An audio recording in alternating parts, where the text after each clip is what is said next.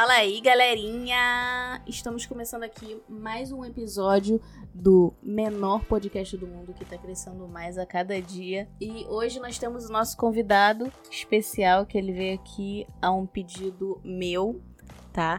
Eu sei que muita gente não gostaria de vê-lo aqui por conta da falta de simpatia e todas essas coisas, é falta de noção de cinema, mas estamos aqui, gente. Vamos dar uma chance para ele, tá bom? Para ele poder se redimir, mostrar que entende pelo menos um pouquinho de cinema. Vamos lá, Kevin? Você quer se introduzir? E eu quero ver quem vai redimir você por estar tá dando tapa e sujando toda a linha de som. pro nosso querido editor. Pensava que a agressão não saía. nosso querido editor, que sou eu, ter que tirar cada palma ou deixar cada palma. Bom, isso daí o Kevin do futuro vai conseguir resolver, eu tenho fé nele. Vai, host, continua. então, hoje a gente tá falando aqui sobre um filme muito legal, galera. Um filme que, se você não assistiu ainda, eu te aconselho a continuar não assistindo, porque puta que pariu, que filme merda. Vamos lá, Kevin. Você assistiu Adão Negro? Eu sei que The Rock é um. Você é um super fã do The Rock, né? Assistiu vários filmes dele. E aí, como é que você se sente, emoção, coraçãozinho, assistindo um filme do seu ídolo? Bom, estamos aqui para falar de Adão Negro, o mais novo filme que vai mudar a hierarquia da DC. Não só vai mudar, como mudou, porque já mandou todo mundo embora, tá todo mundo desempregado, todo mundo passou do RH juntinho. The Rock, Henry Cavill e quem mais estava na fila. Foi de Vasco também. Foi de Americanas. E a melhor coisa do filme, sem dúvida, é a vergonha que The Rock passou. Porque é um cara com uma filmografia como The Rock, que ele vem de Hobbs e Shaw, Rampage, Velozes e Furiosos e qualquer outro filme do The Rock que é uma porcaria, é incrível como o filme que vai causar vergonha nele para sempre vai ser esse Adão Negro. Esse é o mérito do filme. Porque não só pela mentira dele dizendo, ah, esse filme vai mudar a hierarquia de poder da DC, também a polêmica que ele foi ficou envolvido porque ele estava divulgando os números de bilheteria falso no Twitter, Mentira. fingindo que o filme estava sendo um sucesso, escambau. E o filme tava uma porcaria, como a gente sabe que é uma porcaria, a gente que assistiu sabe. Fora toda a vergonha que ele passou, dizendo que ia mudar a hierarquia e foi mandado embora juntinho, foi de Vasco. Então esse filme já entrou na história por isso. E agora a gente vai ter aí uma grande, uma grande esperança de que o James Gunn vai fazer alguma coisa boa com esse universo. Que esse filme do Adão Negro só serviu para uma coisa, para mostrar que até hoje a DC não sabe qual tom que ela vai tomar na sua filmografia. Caralho. Não sabe que qual o público-alvo que ela quer atingir. Se ela quer atingir o público-alvo Marvel, Marvete, com um filme mais de comédia, tentar ser um esquadrão suicida em tudo que ela faz. Se ela vai pegar o público-alvo que gosta da DC Dark, sombria, mais 18, ou se ela vai ser infelizmente baseada naquela Liga da Justiça horrível do Josh Whedon, que é meio lá, meio cá. O filme não sabe o que, que ele é, ele não sabe se ele é mais 18, se ele tem criança, se ele é de criança, se ele é de adulto, se ele é colorido, se ele é preto e branco. O filme é uma bagunça que só. E esses 10 anos de produção só serviram para mostrar como o filme tá mal feito. Não teve um diretor ali que conseguiu criar um roteiro, para trabalhar aquele roteiro do início ao fim. Parece que cada arco do filme é um diretor diferente, com uma perspectiva diferente, até porque eu tive a impressão de que o filme fica mudando a, a sua, o seu filtro de cores ali. Eu tive essa impressão. Tem a seção preta e branca, que é no passado de Kandak, mostrando o filho do The Rock. Parece mais aquele filtro sépia. Não parece? Que a gente testava quando era criança, que era amarelado, parecia que tava tem. Tem esse filtro amarelado, é, já é no, no, tempo atual, tem esse filtro amarelado, porque é um lugar de deserto, então o filtro é amarelo. E tem hora que o filme tá bem colorido e tem hora que eu acho que as cores já não estão tão vivas, estão mais parecendo com uma pegada Zack Snyder aí meio sem cor. Então o filme é uma bagunça. E aqui a gente vai destilar todo o nosso amor ao grande protagonista, que o The Rock não falou isso, certo? Ele deixou em segredo para quando você chegasse no filme você descobrir que eu, o The Rock mesmo deve ter 10 minutos de fala no filme que tem uma hora e pouca. Ele mal fala, mas tem o garoto que vai unir todas as tribos para poder batalhar. Eu tenho o ânimo. Caraca, isso foi muito bom. Eu vou vencer. Vamos nos unir para vencer. O garoto, o protagonista. o protagonista cansado do filme, que é essa criança maldita. Que o filme também não se decide se isso é uma criança de 8 anos de idade, se isso é um garoto adolescente, se é um pré-adolescente rebelde, se é um garoto inocente. O filme nem sabe o que, que o garoto é. É um garoto. Porque tem hora que o garoto ele tá ajudando a mãe com aquele pessoal lá se infiltrar, certo? O garoto vem de skate para distrair, distrair a, a polícia lá, a milícia, pro caminhão poder passar, ok? Esse é o garoto com seu skate, que ele não vai largar o skate em minuto nenhum no filme inteiro. Ok. E tem hora que o menino passa 30 minutos de filme com uma capa nas costas, uma capa vermelha nas costas. E uma mulher, a mulher lá do poder merda, poder do vento.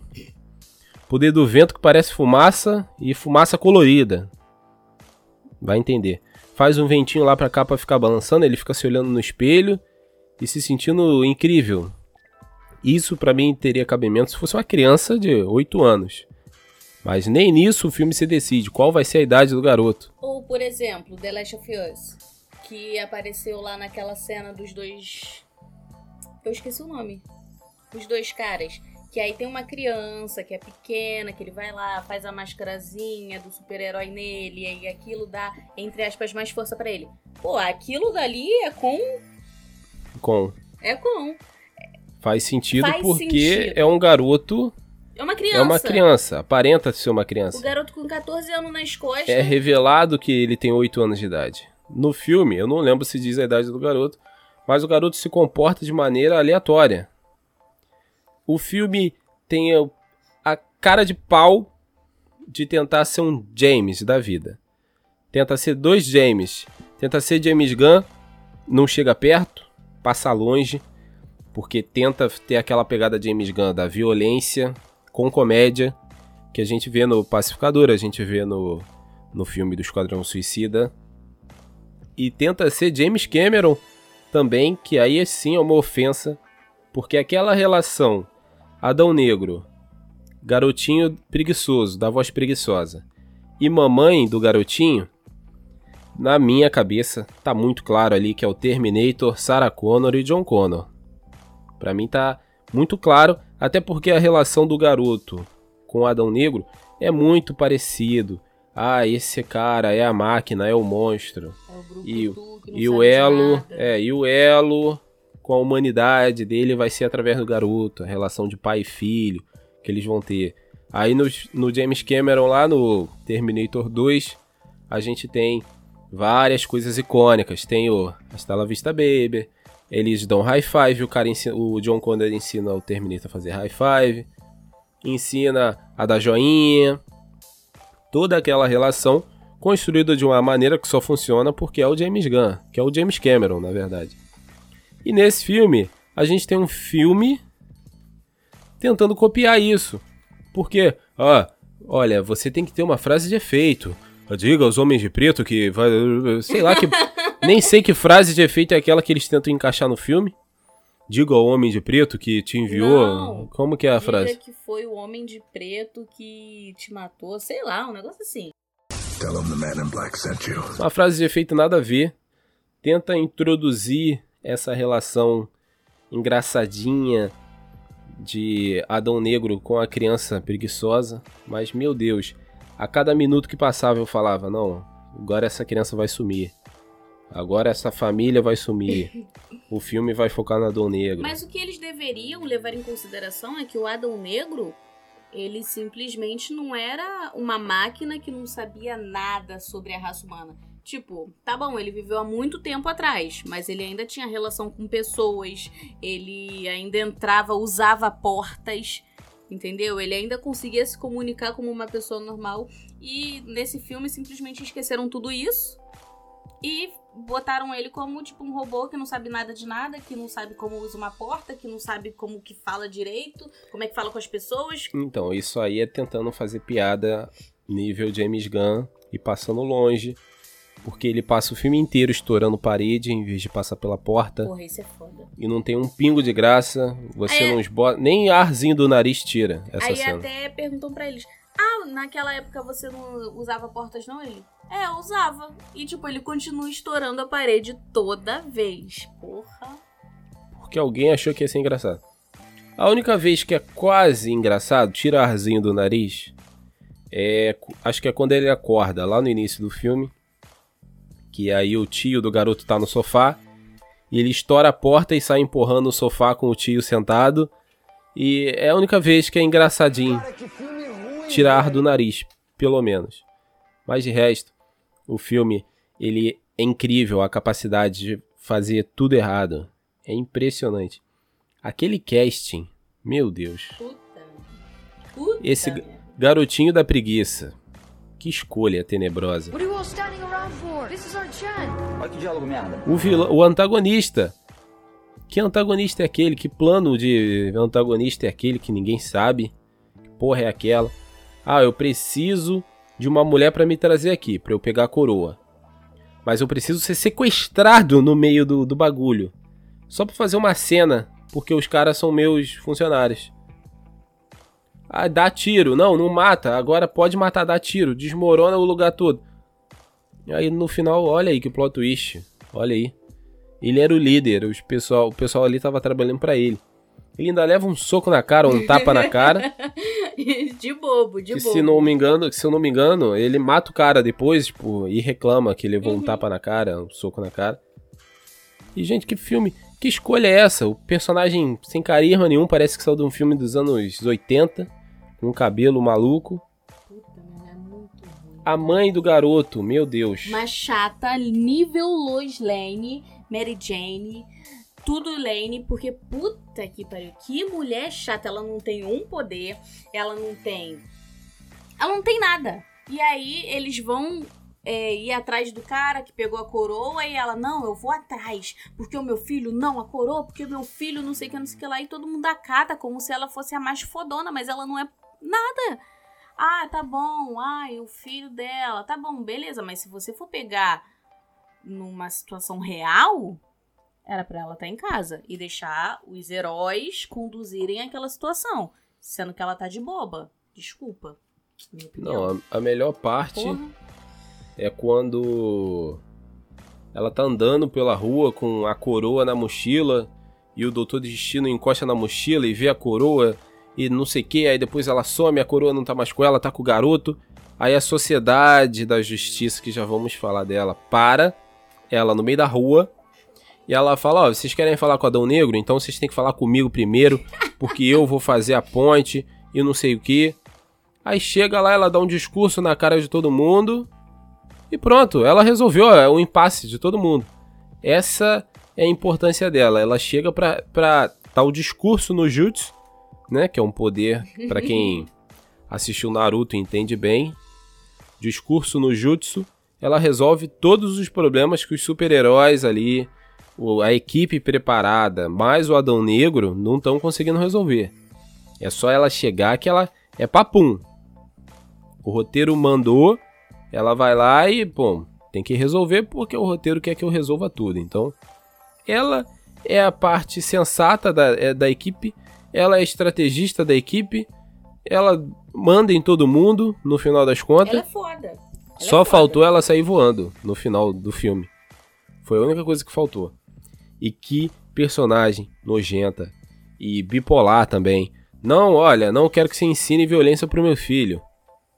Mas aí o garotinho tava lá servindo de isca pra milícia 10 minutos atrás no filme. 10 minutos depois do filme, ela tá com um fuzil na mão, dando tiro em todo mundo. Que, que isso? E o Adão Negro não pode ensinar violência. Não dá pra entender nada. Esse garotinho, ele ainda vai render muito nesse episódio aqui, porque, nossa, Foi um parto. ele não ter sumido no filme. Chega uma hora que a relevância deles dois já até acabou, mas eles simplesmente não vão embora, eles continuam na nave e vão até o final na briga com o Diabão. Chega uma hora, ah, meu filho foi raptado, vou precisar de vocês. Aí resgata o menino, o menino tá doente, o menino se recupera, tá os dois na nave. Tipo, obrigado, gente. Desce ali no próximo aeroporto e vai embora. Não. Eles continuam e vão até o final e vão na briga com o diabo. E depois do diabo, do nada vem zumbi. E meu Deus, só faltou, não sei nem o que, que faltou aparecer ali, gente.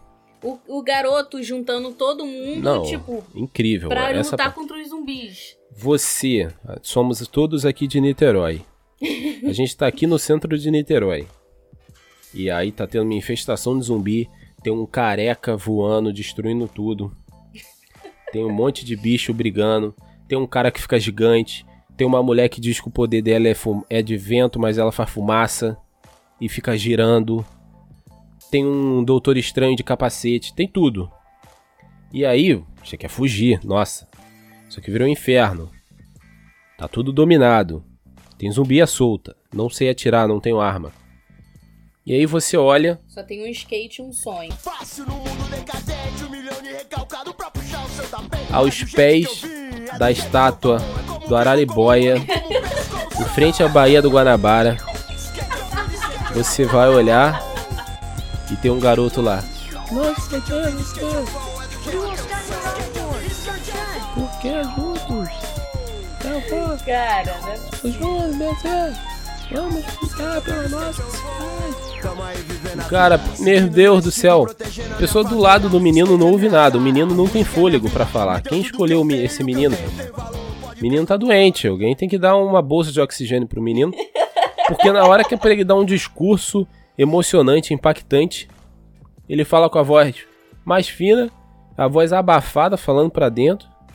E todo mundo da cidade decide acatar, pega pedaço de pau, de pega arma, pega carro e sai dando porrada em zumbi. E como é que seria se fosse aqui em Niterói? Bom, ia ser igual aquele cara que fica lá com o microfone em frente ao terminal ali. O microfone falando negócio de igreja. E ninguém entende nada, ninguém passa por ele e continua seu caminho. Dane-se. Se tivesse zumbi ali então, a pessoa ia estar correndo, aí mesmo que não ia dar bola pro cara. Mas no filme não, gente. Que escolha maluca de dar um foco. Por isso que eu acho que a intenção era sim ser um James Cameron. Era criar o Terminator e o John Connor da nova geração. Porque não tem motivo nenhum para esses dois, o garoto e essa mãe, ter o protagonismo talvez até maior que o do Adão Negro, sendo que o filme é do Adão Negro. Tudo bem, é um filme de origem de vilão, mas se o cara for vilão, o público não vai se apegar a ele, porque precisa de um contraponto, né? Você precisa estar do lado do bom da história, porque senão você pode acabar repudiando todas as ações do vilão e se afastar do filme. Ok, a gente entende, a gente finge que aceita o filme ser assim. Mas aí, pelo amor de Deus, escolhe alguém decente pra fazer a parte ali heróica, a parte que vai te inspirar, que você vai querer seguir. Se a escolha foi botar esse garoto com a voz cansada, eu continuo, como público, querendo o Adão Negro. Eu falo, não, o Adão Negro tá certo. Eu não vou no discurso desse moleque de voz abafada, nem aqui nem na China. Então o filme não funciona nessa proposta do menino e da mãe serem o lado sensato, equilibrarem a balança ali. E já tá tudo fodido, porque o Adão Negro ele já não é vilão. Ele. Na verdade, não. Adão Negro não é vilão, falei errado. É Adão Negro não é um filme de herói. Adão Negro, ele não é um herói. Só mais uma vez. Não, ele não é herói. Ele não é herói. Adão Negro disse no filme: Eu não sou herói. Tá bom? E isso acontece por uma hora e meia de filme. Cansativo. Todo mundo chama ele de herói e ele fala: Eu não sou herói. Não sou herói. Eu não sou. É um herói. Não acho, não. Por que não? Eu nunca disse que era um herói. Temos um herói? Não. É um herói. Eu não sou. Super-herói. Não sou. Não, não sou. Não, nunca disse. Mas no final, tem tudo de uma construção de filme de herói. O cara tem a origem, o cara tem o desafio maior que ele tem que superar, o cara tem é, luta contra outros heróis e no final todo mundo vira amigo. Então, meu Deus do céu, onde tá a parte vilanesca do, filme? Cadê o vilão Adão Negro que o The disse que ia ter no filme? Não existe. Eu até que eu me lembre aqui para ver como o filme não sabe o público, né, que ele quer atingir.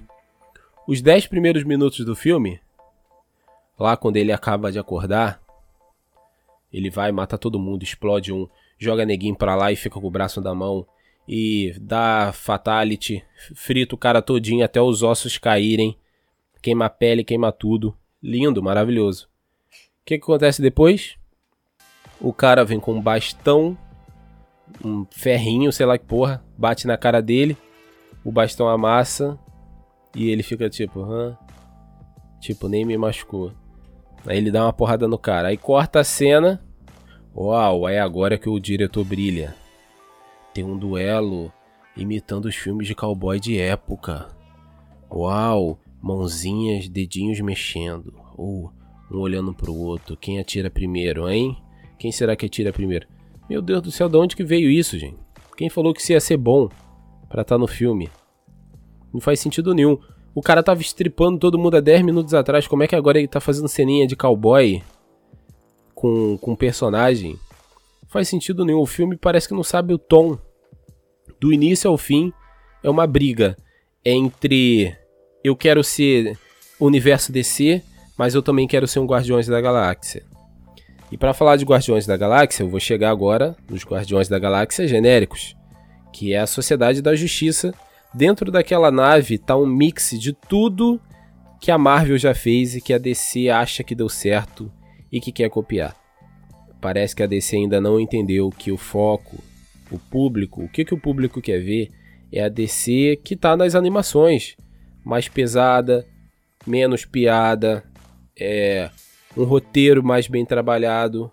Pode ter a pegada James Gunn de violência com comédia? Pode, mas não é obrigatório. Chega ao 007 lá como Doutor Destino. Tudo bem que a DC e a Marvel se copiam desde o início dos tempos.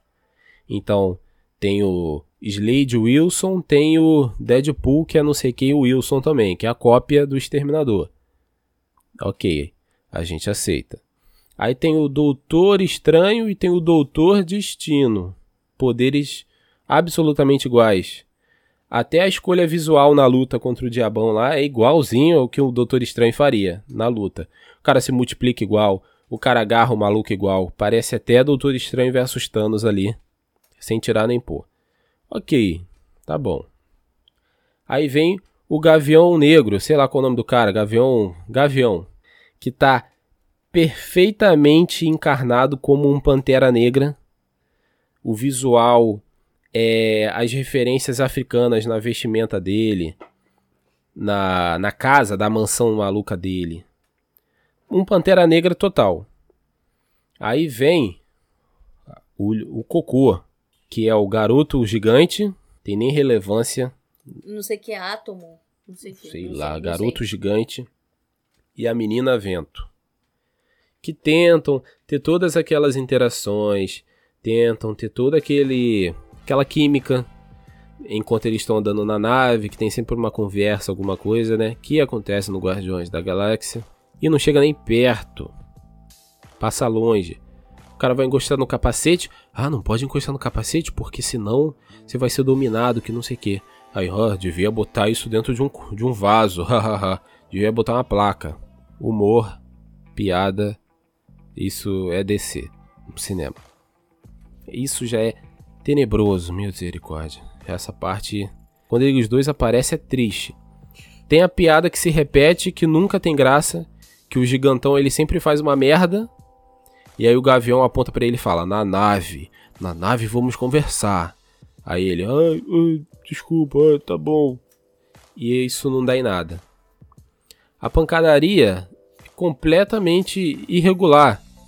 É um garoto gigante que não sabe o que, que faz. Ele tá gigante e fica todo desengonçado e não luta. Ele É, a fica pancadaria toda em irregular. A única cena levemente engraçada que esse jogo, esse filme não tem cena engraçada, tem cena que tira arzinho do nariz. É quando ele pula da nave, aí ele tá correndo na direção, né, na treta, aí a explosão rola atrás dele, tipo, ele tava correndo pro lado errado. Ele dá meia volta e começa a correr naquela direção. Você achou isso engraçado? Será que é só eu que tô bebendo? Eu não falei engraçado, eu falei ar, ar do nariz. Uma puta bosta. Tirou o ar do nariz. Esse filme ele só veio pra duas coisas, Pra três coisas. Mostrar que a DC ainda não sabe o que que é da vida, ser o filme mais vergonhoso do The Rock e tem a, a outra coisa, não menos importante ou importante também, que é meu dar um pouquinho o ranking de piores filmes dos últimos anos que tá ali Shazam, Thor, Amor e Trovão, estão naquela disputa ali infinita. Shazam e Thor, Amor e Trovão estão ali. E esse Adão Negro chegou ali pra dar uma mexida, sabe? Tá melhorando, mas tá ruim ainda. Não é tão ruim quanto um, um Thor, Porra, Thor é muito ruim. Porra! consegue ser melhor que Shazam, mas ainda é ruim. Esse que é o problema do filme. Ele continua ruim. E aí a gente caminha no filme. Aqui é tudo aleatório. Vamos caminhar no filme. Ah, no meio do filme tem a reviravolta. O plot twist. A estátua não é do The Rock. É do filho do The Rock. Mas sabe por quê? Porque o Adão Negro não é um herói. Essa parte a gente gritou, vibrou. vibrou. Que plot twist. Shyamalan participou? Quem que participou do filme? Pra ter esse plot twist. Até parece que eu não tinha entendido que o Adão Negro não é herói. Até parece que todos os personagens não chamam ele de herói e ele diz não. Não, não sou herói. Não, não sou herói. Não sou herói. E aí tem essa reviravolta. Oh, uau. E aí, bizarramente, nem lembro por que direito, ele decide se entregar pra Amanda Waller. Foda-se. No meio do filme. E o diabão tá solto ainda. Ok, ele se entrega, vai pro mundo de ar, vai ficar debaixo d'água lá pra nunca conseguir falar Shazam. Aí, porra. O nome do filme é Adão Negro. O cara tá saindo do filme na metade. É óbvio que os heróizinhos que é a Sociedade da Justiça não vão dar conta do diabão. E ele vai ter que ser tirado de lá pra resgatar todo mundo. Como um bom herói que ele é. E não dá outra, é exatamente isso que acontece. Mas antes de falar dessa ressurreição dele, tem a batalha. Antes, tem o plano do vilão. Vamos lá.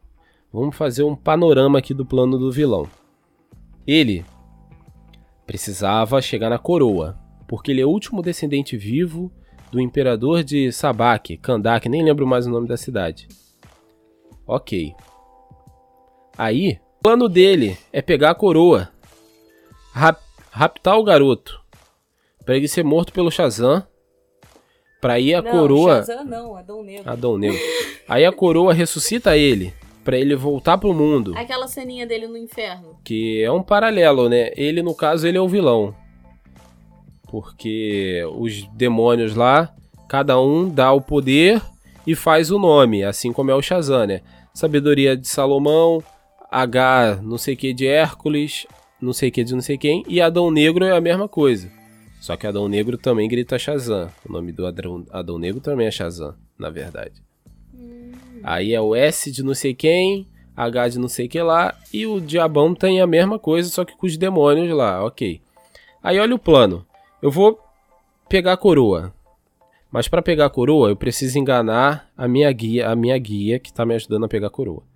Então eu vou contratar os mercenários para eles invadirem o lugar, dando tiro, me dando tapa na cara, só para eu pegar a coroa. Peguei a coroa.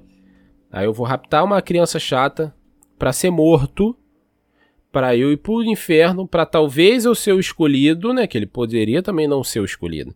Para eu talvez ser o escolhido, pegar o poder de Diabão, voltar pra Terra, para quê? Pra nada, porque ele não tem poder nenhum. Pra ele poder chegar até o trono, sentar no trono, aí sim alguma coisa acontecer. Ressuscitar os mortos lá, não sei pra quê, o que, que ele queria. Ele queria reinar o quê? Se ele queria voltar a ser rei, né, como o antepassado dele, era pra ele querer manter as pessoas vivas da cidade. E não conjurar um exército de zumbi pra matar todo mundo. Ele ia ser rei de uma cidade sem ninguém. Você é retardado por Esse era o plano dele. Plausível. Ok. Aí tem a porradaria, porradaria de CGI, como diz Deadpool. ah, não tenho muito o que errar. CGI tá bom do filme, não tá agressivo pros olhos, não tá desrespeitoso com a nossa vista. Como Thor, Amor e Trovão tem a cena final, né? Maravilhosa. De todas as crianças com o olhinho de trovão Putz. batendo nos demônios Nossa senhora. né? Não tá nesse nível de agressividade. Ok. Porrada é boa, tá? Aí o Shazam ressuscita. Nossa, mas ele não consegue gritar Shazam. Hum. Ele não consegue. Nossa, ele morreu? Será que ele morreu? Meu Deus, o corpo dele foi boiando. E agora? Eu Morreu. tava chorando naquela hora, tá? Morreu. Nossa, esse é o clímax. Eu até falei, preste atenção que esse é o clímax do filme. Aí ele sai nadando e. Ai, Shazam.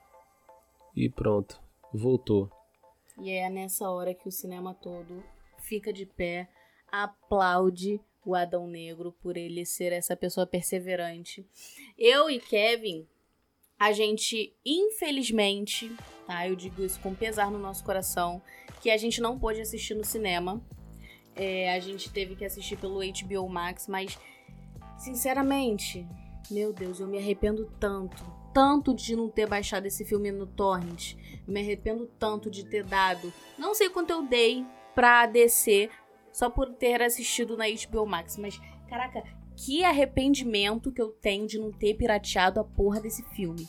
Sinceramente, de ter pagado 26 conto, tá? Numa mensalidade. E dentro dessa mensalidade, eu tive que assistir Adão Negro.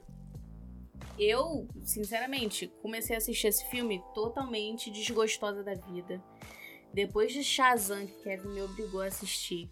Depois de Thor, Amor e Trovão, que, cara, retirou todo o ar de vida que tinha dentro do meu peito. Thor, Amor e Trovão conseguiu retirar. Então, qualquer filme de herói, não importa, não importa qualquer filme de herói, antes de ver, eu já vou odiar, tá? Ah, lançou o filme do Batman. Eu odeio. Até eu assistir e falar, tá bom, legal. Ah, lançou o filme do Homem-Aranha. Eu odeio. Homem-Formiga, eu odeio. Adão Negro, eu odeio. E eu odeio agora depois de assistir, porque é horrível. É um cocô. É um lixo de filme. Tipo assim, você assiste uma vez e fala, porra, que merda. E aí você não assiste nunca mais. E você tenta viver como se aquele filme não existisse pra ferir a sua alma. Só isso. Eu odiei o filme e vou continuar odiando. Qualquer filme de herói. Tô Eu- traumatizada. Tô traumatizada. O lado bom é que eu já não tenho esperança nenhuma de filme bom. Então, filme nenhum me leva ao cinema. Esse é o lado bom. Que se eu tivesse ido ao cinema, vida, ou Thor, Amor e Trovão, ou esse Adão Negro aqui, eu ia ficar muito puto. E outro porém, eu já não acho o Adão Negro tão ruim. Apesar dele ser muito ruim. Como eu falei, ele serviu pra mudar o ranking de piores filmes dos últimos anos. Ele mudou. Assim como Thor, Amor e Trovão fez Shazam ficar bom, existir um Thor, Amor e Trovão e existir um Shazam faz Adão Negro não ser tão ruim. Porque compara Adão Negro com esses dois filmes, com tudo, todo o cocô dos outros dois filmes, É 2001, uma Odisseia no Espaço. que aí você pensa, cara, cadê o Oscar desse filme? e pensa também que aquele Esquadrão Suicida podre tem um Oscar de melhor maquiagem naquele jacaré de qualidade duvidosa. Você pensa, caraca, cadê o Oscar desse filme? Esse filme era ator, melhor ator coadjuvante pro garotinho da voz abafada. Porque, cara, em um filme onde existem essas bombas, Adão Negro se torna um filme bom. E é isso que ele. É aí que tá a vantagem dele. E tem um porém. Esses aí são filmes de herói, mas caso vocês não né, tenham esquecido, Adão Negro não é um filme de herói, tá? Pra deixar claro pra vocês que estamos Caso falando vocês ainda não tenham percebido, tá? Estamos falando de um filme de vilão, tá bom? Não esquece, por favor. Pega assim, vamos fazer um parêntese. O clímax do Thor Amor e Trovão é o Thor dividindo o poder do Thor com as criancinhas. E as criancinhas. E tem uma criancinha que tá com um urso na mão. Procurem na cena que vocês vão ver. Uma criancinha com um urso na mão brigando de olho, com olho de trovão. Aí pensa na- no clímax do Adão Negro. É clichê, é, é ruim, é. Mas porra, é um cara careca, de 2 metros de altura, brigando contra um diabo.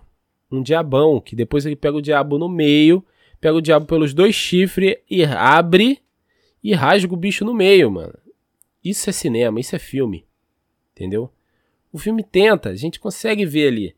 O filme tá na lama, dentro da lama, podre. E você pensa, olha aqui, aqui tinha potencial. Poderia ser alguma coisa aqui. Poderia sair daqui. Mas não sai. O filme ele quer continuar ali. Ao mesmo tempo que o filme de vez em quando dá uma crescida, o filme ele mesmo se joga para baixo.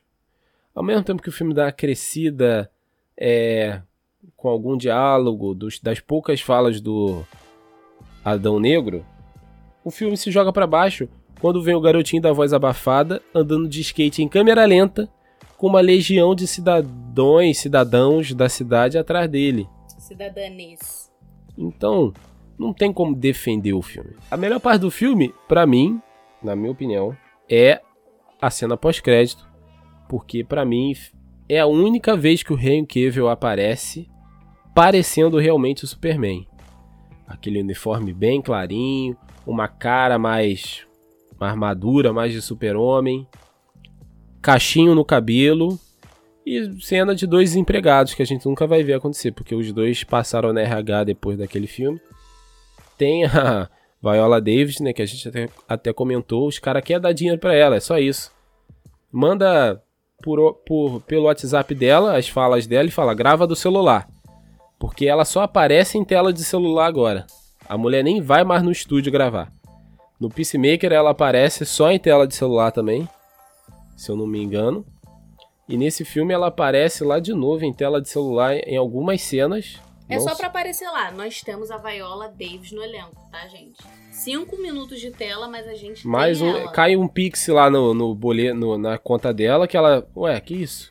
Ah, DC tá precisando de algum videoclipe meu de novo. E é assim que ela vive. Vamos para as considerações finais desse filme, porque eu tô até cansado já, gente.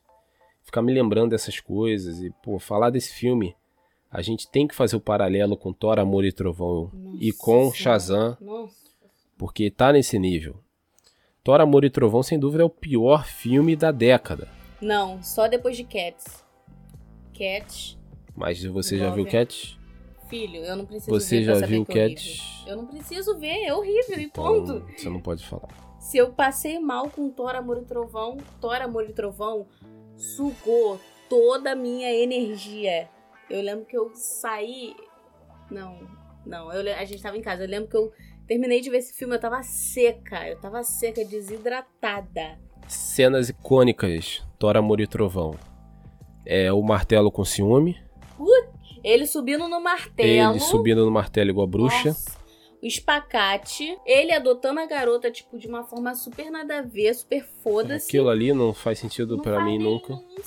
Eu, agora, desculpa, eu vou ter que falar. Me deixou puta. Me deixou puta porque eu tava super ansiosa por esse filme. Que até lá, a doutorazinha, qual é o nome dela? A doutorazinha de volta, como a Tora, e ia ter o Thor, ia ser lindo. Eu tava vendo o trailer e eu falava, pô, parece que vai ser legal. E eu, era uma história que eu tava super empolgada. E eles conseguiram pegar a minha empolgação e enfiar bem no meio do meu cu Que deselegante. Totalmente pra eu aprender. Porque o filme é horrível. Pra mostrar pra vocês também que é Adão Negro. É assistível. Então, por isso que quando chegar as considerações das notas, talvez a minha nota surpreenda. Talvez a minha nota surpreenda.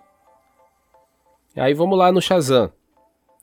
Primeiro que o garoto, sem virar o Shazam, que teoricamente ele teria a sabedoria de Salomão, é o S do Shazam, significa sabedoria de Salomão.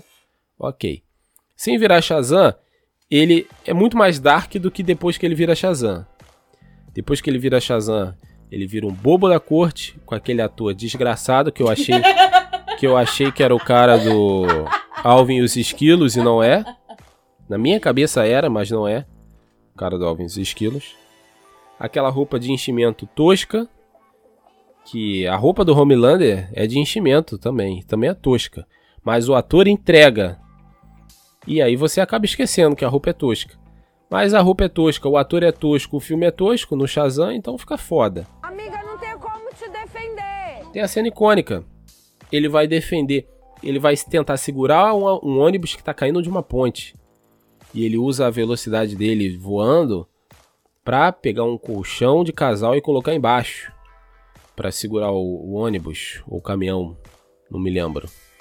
Lindo, certo? Tem a cena que ele tá ensaiando os poderes e ele faz aquela dancinha lá, maluca, que tem no Fortnite. E aí a gente vem pra Adão Negro, não tem não tem essas bobeiras assim, que eu me lembre. Não tem alguma coisa tosco que chega a ser triste. O filme ele é ruim, mais porque o roteiro dele parece que é de um filme de dos anos 2000. Esse que é o grande problema dele.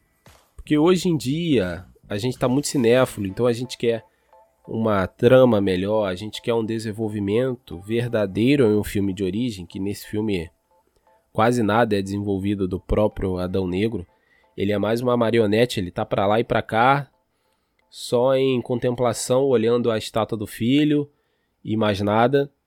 Ele não se desenvolve, ele não amadurece, que eu me lembre, não acontece nada.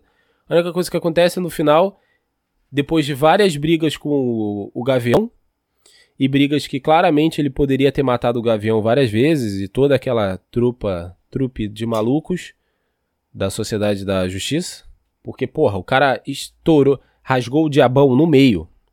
O que que um maluco com uma armadura de gavião vai fazer contra ele? Me explica isso. Se não fica claro quais são os poderes do gavião lá. Voar. O que que ele vai fazer com uma menina que o poder é vento, mas parece fumaça?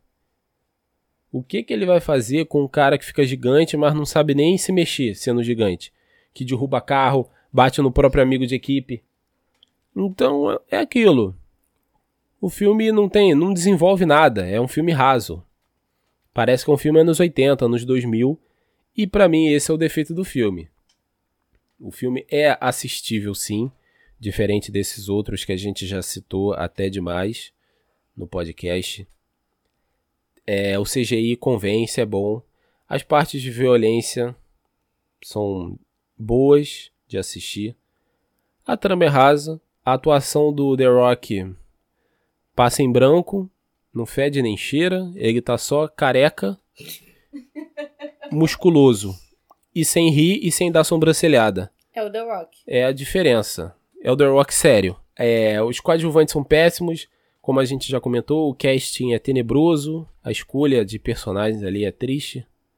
Mas tirando isso, é um filme assim, na minha nota, querida nota aqui agora, baseado totalmente em informações tiradas da minha cabeça, eu daria de 0 a 10, 6,5, quase 7. Mas que porra é essa? Pra Adão Negro, passa de ano. Pra mim passa de ano, mas precisa continuar melhorando. Esse é o meu resumo do filme. Qual é a sua nota para Adão Negro? Então, vamos lá, as considerações finais. É, O The Rock é o The Rock, não tem muito o que falar sobre isso. Casting também horrível, odiei o garoto. Pra mim, o garoto podia evaporar junto com o diabo. E, cara, não tem o que falar, eu não gostei do filme, odiei o filme também. Pra mim, a nota é 2. pra mim, a nota é 2. Pra mim, Thor, Amor e Trovão é 0 menos 20, Shazam é menos 2 e é, Adão Negro é 3. 2, 2, é 2. Mas de 0 a 10, essa nota é 2 para É Adão dois. Negro. É 2. Então tá bom. Qual seria a Dois. sua nota de 0 a 10 Hum. para Thor, Amor e Trovão, então? Menos 20. Não, de 0 a 10, 0. 0. Shazam. 1. Então eu tô achando que eu tô generoso demais. 6,5 tá muito alto. Tá muito alto. Então eu vou mudar aqui Pensa num porque filme mediano. Num filme mediano. Aquele do, do. daquele. da Marvel, daqueles heróis que a gente. Eternos. Eternos. Esse é um Eternos. 6. É verdade. Esse é um 6. Tô generoso demais. Tá muito Acho bom. que a carisma do The Rock me afetou. afetou meu, minha avaliação. Para de É, pensar no The Rock. aqui. Vamos lembrar daquele menininho, Dá até arrepio. dos discursos do menininho. A mãozinha que ninguém A mãozinha sabe o de Xana. Não, é, Mãozinha é o símbolo lá do, do filho do The Rock quando acha pedra no início do filme. Eu pô. sei. E aí, porra, aquele discurso, o menino andando de skate pra lá e pra cá. É As partes que ele anda de skate em câmera lenta. As partes que ele tem que fugir, mas ele para pra pegar o skate. A mãe que manda em todo mundo e no final tá portando um fuzil e foda-se. Isso nem ninguém comenta disso. A morte aleatória do 007 lá, que a morte não teve impacto nenhum. E os caras também não, nem lembram, os próprios caras da equipe, sentiram. nem nem tchum. Igual o menininho da Macho Urso. Macho Urso morreu. Levanta o dedinho pronto, acabou. É isso, gente. Eu acho que, alterando minha nota aqui agora, sem contar com o carisma do The Rock, apesar de eu não achar um filme péssimo, vou de 0 a 10, nota 4. Eu sou mais exigente. Eita, eu sou mais exigente do que você, então. Nota 4 pra ele. Então, a gente encerra por aqui esse papo longuíssimo desse filme maravilhoso. Agora voltaremos com mais regularidade, fica a promessa. Siga a gente nas redes sociais, que lá vai ter os dias fixos de postagem, é a meta de 2023. Então, muito obrigado a quem acompanhou até aqui. Até a próxima. Algum recado? Não esqueçam de mandar o e-mail com perguntas. Qual é o e-mail, Kevin?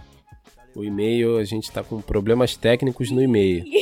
mas pode mandar e-mail lá. Falando sozinho pode arroba gmail.com. Com D mudo. Que eu devo lembrar a senha nas próximas semanas, tá bom? É isso, um abraço e Tchau, tchau. tchau.